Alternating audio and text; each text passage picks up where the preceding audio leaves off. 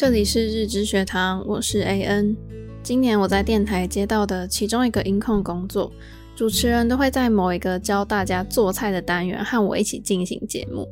但是上一次我们发现了一件很有趣的事情，例如怎么做番茄炒蛋。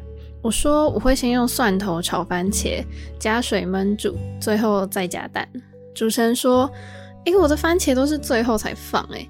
同样一道菜，我们的烹饪过程完全相反，可是做出来的都是一样美味的食物。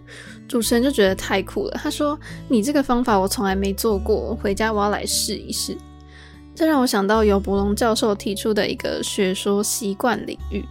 他长期研究这个习惯领域对心灵、工作、人际、家庭、企业的影响。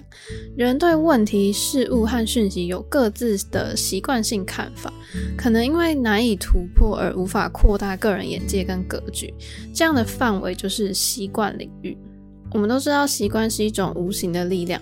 人们平常是如何想的、做的，经过一段时间后，就会停在固定范围内，把我们的思考模式就被固定了。习惯领域存在于每个人的脑中，是一种不容易被察觉、更不容易改变的东西。我很喜欢尤伯龙教授把习惯领域比喻成人性软体。习惯领域可以提供一个有效力的系统方法和原理，让我们能不断地升级我们的软体，使我们每天在做决策、沟通或是工作上更有效率。